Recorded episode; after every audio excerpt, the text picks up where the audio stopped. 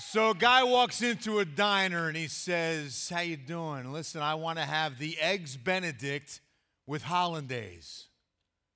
And the waiter says, "Okay." And he says, "But listen, I want you to serve it to me on a hubcap." On a hubcap? What? What? The waiter's like, "Why? What are you talking about?" He says, "Because there's no plates like chrome for the hollandaise." no plates. Come on. It killed in rehearsal. It did. All right, you know, I'm so honored and privileged. I'm Bill Taylor, so glad and so privileged and honored, really, to kick off our Home for Christmas series. Home for Christmas. Home for Christmas. I mean, doesn't it just feel good hearing that, saying that?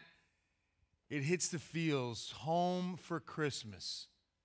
What, is, what does your heart see when you think home for Christmas? Maybe, maybe it's like this a beautiful living room, right? Where we sit on a comfortable couch. Oh, that's nice. There's a fire burning. There's the beautiful, sweet aroma of the home cooking coming from the kitchen. We're home for Christmas. It's a warm hug from grandma.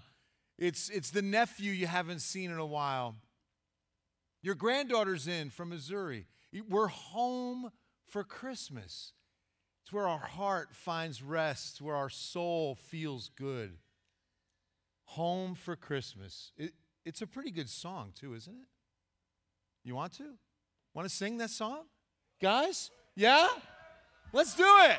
Let's do it. Ready? I'll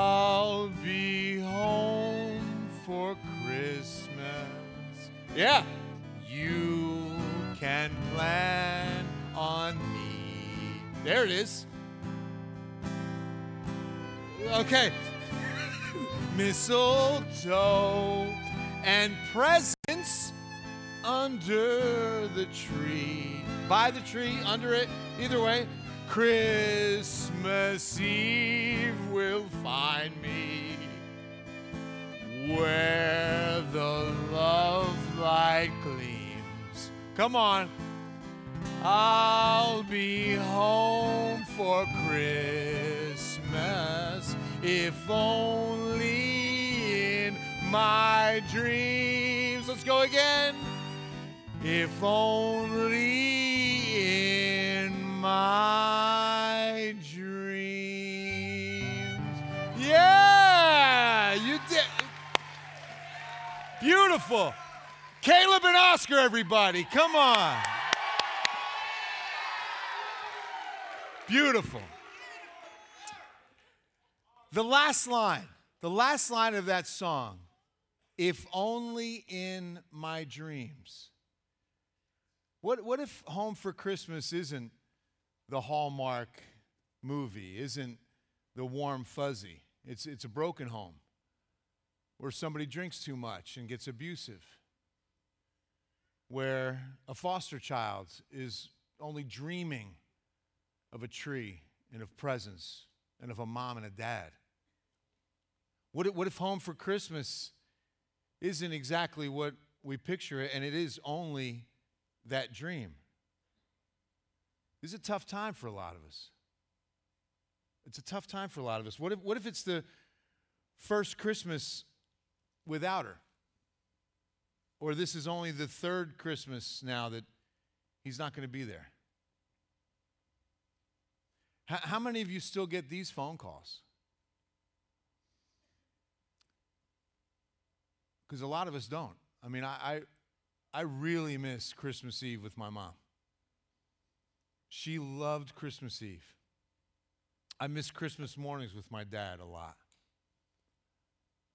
And a lot of us who don't get these calls anymore would do anything to get one. Just one more conversation, one more hug, one more Christmas with mom and dad. What we're going to find out today is that being home for Christmas is about a lot more than where you physically are on December 25th. And instead of latitude and longitude, think attitude of your heart. What I want you to do is pursue Jesus this Christmas. What I want you to do is think about a home for Christmas with Jesus, where you belong. Because if we're pursuing Jesus this Christmas, it won't matter where we are, it won't matter who's there, who's not there. We're with whom we belong. Pursue Jesus this Christmas. We're going to look at a story in the book of Matthew. Let's go there. Chapter 2 about some men who left their home in pursuit of Jesus, who left what would be a Christmas like we know it, not for a tree, not for presents, not for family, but for a pursuit of Jesus to be in his presence, to be in his presence. Matthew 2, verse 1. Now, after Jesus was born in Bethlehem of Judea, in the days of Herod the king, behold, wise men from the east came to Jerusalem, saying, Where is he who has been born king of the Jews? For we have seen his star in the east and have come to worship him. Let's pause there for a second. Wise men from the east. When we read those words, one image comes to mind. One picture is familiar. Three wise men on three camels on this huge journey with a star as their compass, right? But what did it just say in Matthew? No, nothing about three kings, right? Nothing about camels. What we're going to learn today is that the real history of who they are and how many there were and exactly how they got there is not going to be as important as where their heart was and who they were pursuing and why they were pursuing him. That's going to be our takeaway today. These three wise men, dressed elaborately, were pretty special people.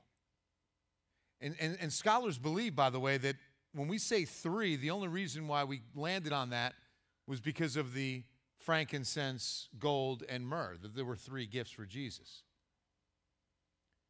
Which, by the way, that kind of research prepping this message ruins another one of my favorite holiday jokes, too.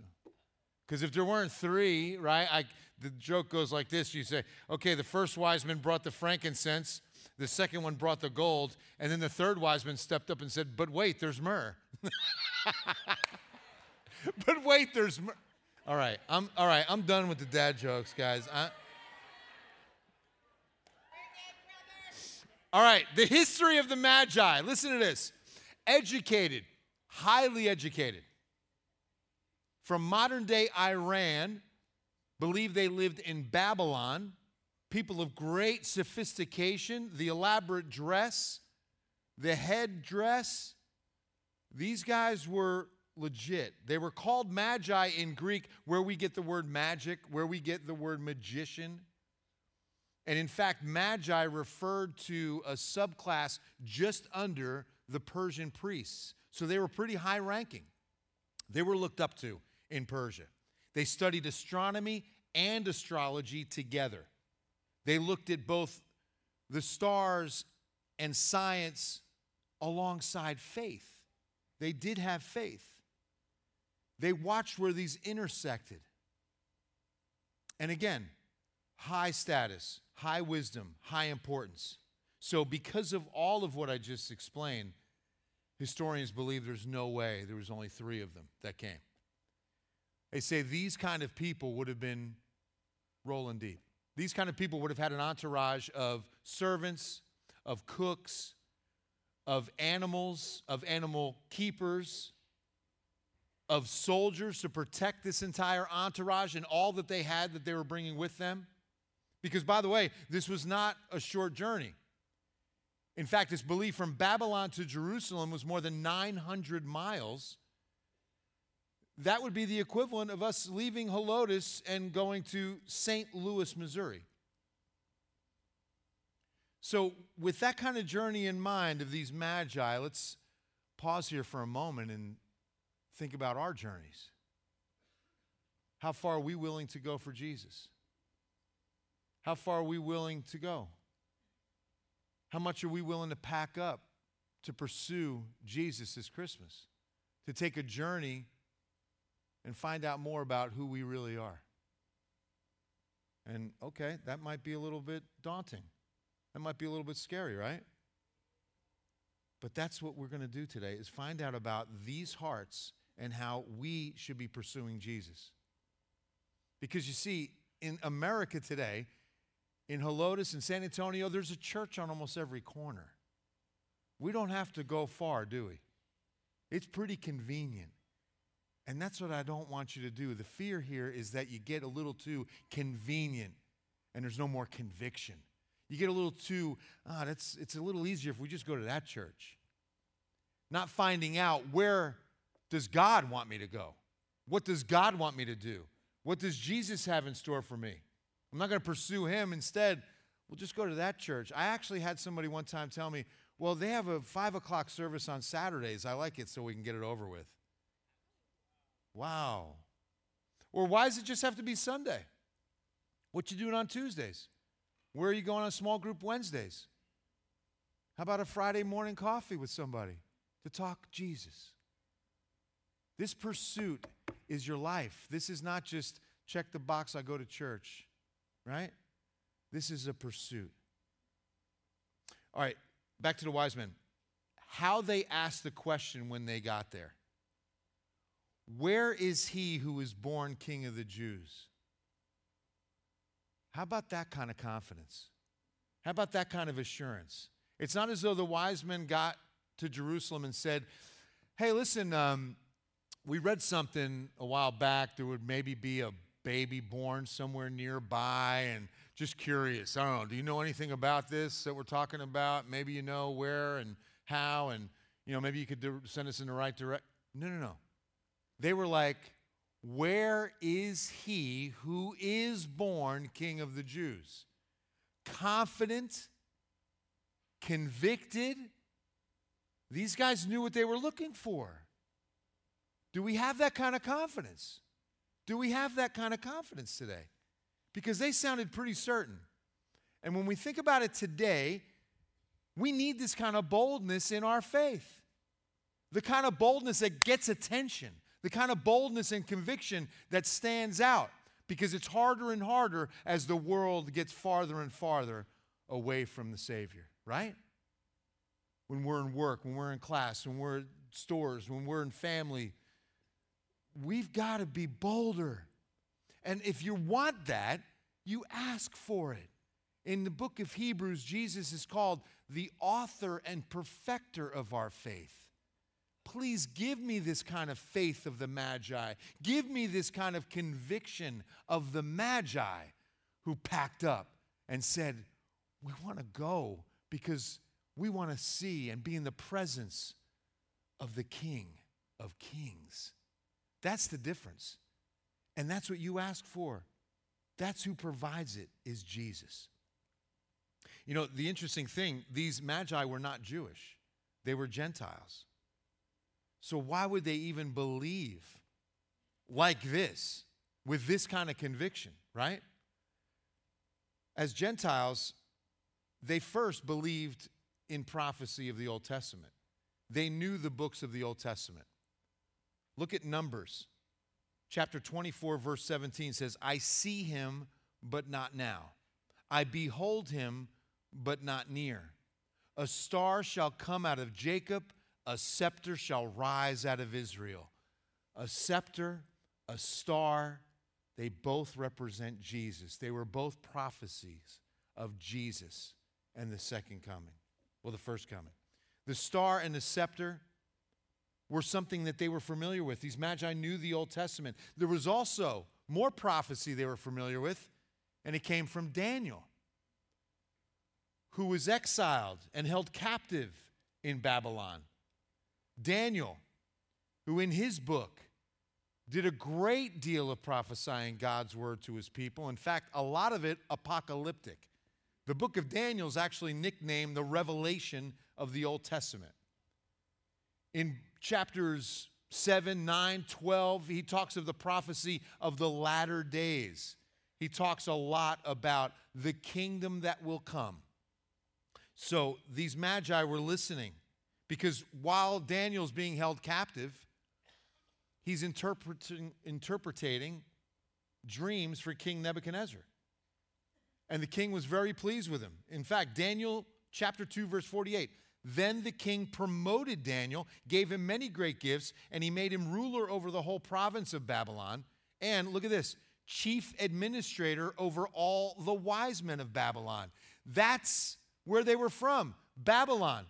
That's who they were, the Magi, the wise men, and they were under Daniel. Daniel was in charge of these people. So the prophecy of the book of Numbers, listening to Daniel, and by the way, this is the same Daniel. God's protection and presence in the lion's den, God's protection and presence in the fiery furnace. And now over the Magi, and the Magi were convinced. And they were so convinced that when that prophecy was fulfilled, they followed that star. Quick story about following a star. It's 1998, and my wife and I are awaiting our first baby girl. And so my mom and dad come to visit from Louisiana. We're at the KENS 5 Studios, which is in the medical center, and we drive over by the hospital. And I'm showing, hey, mom, dad, that's where we're going to have the baby, Methodist Hospital. And if you know Methodist, every Christmas they put a star up on the building. And so we're like, see, see the star? That's going to be where we're having the baby. And so dad had to go back to work in Louisiana. Mom is like, I'm staying. I want to be here for the big day, right? So week two goes by, we get to the due date, no baby. We get past the due date, no baby. We're late, right? We're going, we're going day after day. Dad calls me. He's like, hey, listen, I really miss your mom. I want to come surprise her. Don't say anything, but I'm going to drive out there Friday morning. I'm like, okay, cool. So Friday morning arrives. Jamie wakes me up at four in the morning. It's time. And I'm like, oh, it's time. And I get the bags and everything. I go wake up my mom. Let's go. We got to go to the hospital. It's time. So we get to the hospital. It's like six or seven in the morning now. And mom's calling dad and not getting an answer. And she's like, I don't know what's going on. Your dad's not answering the phone. And of course, she's calling the house. There were cell phones in 1998, but we weren't that bougie yet. We didn't have one. And so I'm like, oh, I don't know, mom. Um, you know, maybe he had an early meeting or something, and maybe he slept late. I want to keep it intact, right? I want to keep the surprise going, right? So dad gets to San Antonio. He pulls up to our house. The car's gone. The paper's still in the driveway. He's like, oh, it must be time. So he realized and remembered how to get to the medical center and then when he saw all the hospitals, he's like, wait, which building? The star. That's what building. I'll go to the star under which the child is born. right? Coolest part of this story that story took place exactly 25 years ago tomorrow. Tomorrow's Carissa's birthday. Yeah. All right. Back to Matthew 2. Verse 3 When Herod the king heard this, okay, this being the Magi, where is he who was born king of the Jews? When he heard this, he was troubled, and all Jerusalem with him. And when he had gathered all the chief priests and scribes of the people together, he inquired of them where the Christ was to be born.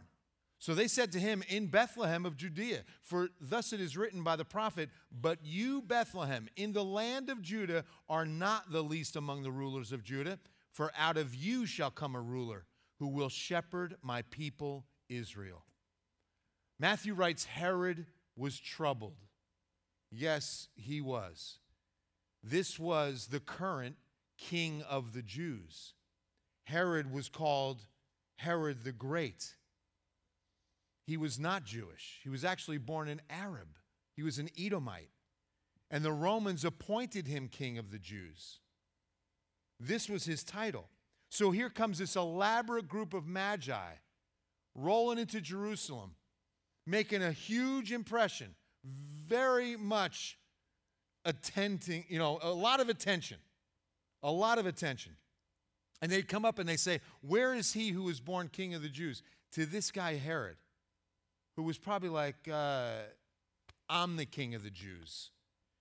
This guy ruled out of fear and paranoia like you didn't know. I mean, when two of his own sons were going to be a threat to his throne, he killed them, two of his own kids. He killed one of his wives. So he struck fear in Jerusalem.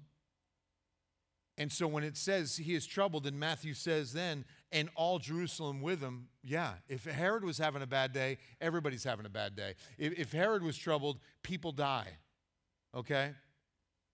In fact, th- this was one of the reasons why historians say there, there had to be more than three and a huge attention getting mob that came into Jerusalem because he would have just killed them for that kind of insult to the king of the Jews, Herod the Great, right? How about a serious threat to your faith? Would you react like the Magi if things get a little complicated or offensive? I better just say happy holidays. I don't know how they, I better not say Merry Christmas. I better not talk about Jesus. I don't want to offend anybody. I don't want to, right? You hit a couple obstacles in your faith. How about we think about these obstacles? This guy was a loose cannon. It didn't stop these magi from asking with that kind of convincing tone, Where is he who was born king of the Jews? We're pursuing with passion. Keep that in mind this Christmas, that you're pursuing the Savior, and that the Magi had that kind of boldness in an obstacle they could have faced death. Keep that in mind. Matthew 2, verse 7. Then Herod, when he had secretly called the wise men, determined from them what time the star appeared, and he sent them to Bethlehem and said, Go and search carefully for the young child. And when you have found him, bring back word to me that I may come and worship him also. Verse 9 When they heard the king, they departed, and behold, the star which they had seen in the east went before them till it came and stood over where the young child was. When they saw the star, they rejoiced with exceedingly great joy. When they had come into the house, they saw the young child with Mary, his mother, and fell down and worshiped him. And when they had opened their treasures, they presented gifts to him of gold, frankincense, but wait, there's myrrh. No, and myrrh. Excuse me. One quick side note on the star Dr. Richard Hammer. He's a product of Harvard Law and Harvard Divinity Schools. He's also a CPA. He's also authored more than 50 books. He's brilliant. And he did research on the star. He loves the Lord and calls the Word of God infallible and God inspired. And this is what he says I cannot conclude it was a star, a planet, a comet, an asteroid. In fact, Dr. Hammer says it's nothing celestial, it's the Shekinah glory of God. The Shekinah glory of God that for centuries was what led people, the Israelites, fire and smoke. It was a physical navigation to dwell with God. It's how He operates. He helps you navigate, He helps you in this journey, He guides our path. And that's what He was doing, guiding this path with the first GPS, God's positioning system. Huh? That's, that's Michael Jr. I love it though. But knowing and convinced of this prophecy, these highly intelligent, high status individuals wanted to be in his presence wanted to follow that star that was prophesied to be in his presence and to do what? Worship him. And why? Why did they want to worship him? Because of who he is. So let's sum this up. Three meaningful actions of the Magi. First, they pursue Jesus this Christmas. They pursue with a prophecy that they have a passion about. They're passionate. Where's your passion? Don't be like these chief priests and scribes and not go. Right? Does the scripture tell us that once they learned of this, once they were told the Magi were there and they were going, did they go with them? No, they stayed back. They believed the same scripture. They had it all up here and believed it and said yes. But when it came time to pursue Jesus, they said, No. We'll stay high, mighty. We'll stay in the church and in charge. Guys, I fear that can happen to you where you're too afraid to find out what Jesus has for you, too afraid to find out what Jesus is going to ask you to give up, too afraid to find out what Jesus is going to say. You got to stop doing that and give me the keys to your life now. You got to get the keys to every room of this house. You don't get to keep one door locked up there. That's my stuff. That's kind of my. You can have the rest of the house, Jesus, but you know what? I'm going to keep a few things. I lived that life for a while. Don't do it. I promise you. This is what the Magi said, right? Oh, come, let us adore him. Let us adore him. So they pursue with that kind of passion. Here, here's a practical pursue the passion today. Today's December 10th. If you read the Gospel of Luke every day moving forward to Christmas Eve, you'll finish it. You might have to play some catch up. It's December 10th. But there's 24 chapters in Luke. Have it read by Christmas Eve and watch what God's going to do on your heart with that. Pursue Jesus' this Christmas. Pursue Jesus' this Christmas. The second point Jesus is here for everyone. Jesus is here for every one of us. These magi, again, were not Jewish, they were Gentiles. In the first year of his life, Jesus shows us that he came not to dwell among Israelites alone, but to dwell among each and every one of us. Galatians 3 28 says, There is no longer Jew or Greek, there is no longer slave or free, there is no longer male and female, for all of you are one in Christ Jesus. Praise God. We're one. The third meaning in the actions of the Magi when entering into the presence of the Almighty, into the presence of the King of Kings, into the presence of the great I am, into the presence of the Amen, what did they do? They fell down and worshiped him. These sophisticated men of Persia fell at the feet of a kid, of a child that was no more than this tall. And these great men fell at his feet and worshiped him. When's the last time you had that kind of worship experience? In a little while, we're going to be singing, He is Worthy. And it's such a beautiful moment available at this altar for you to get on your knees and give Him the glory He deserves. When's the last time you cast your crowns like these magi and said, You're king? Because of who you are.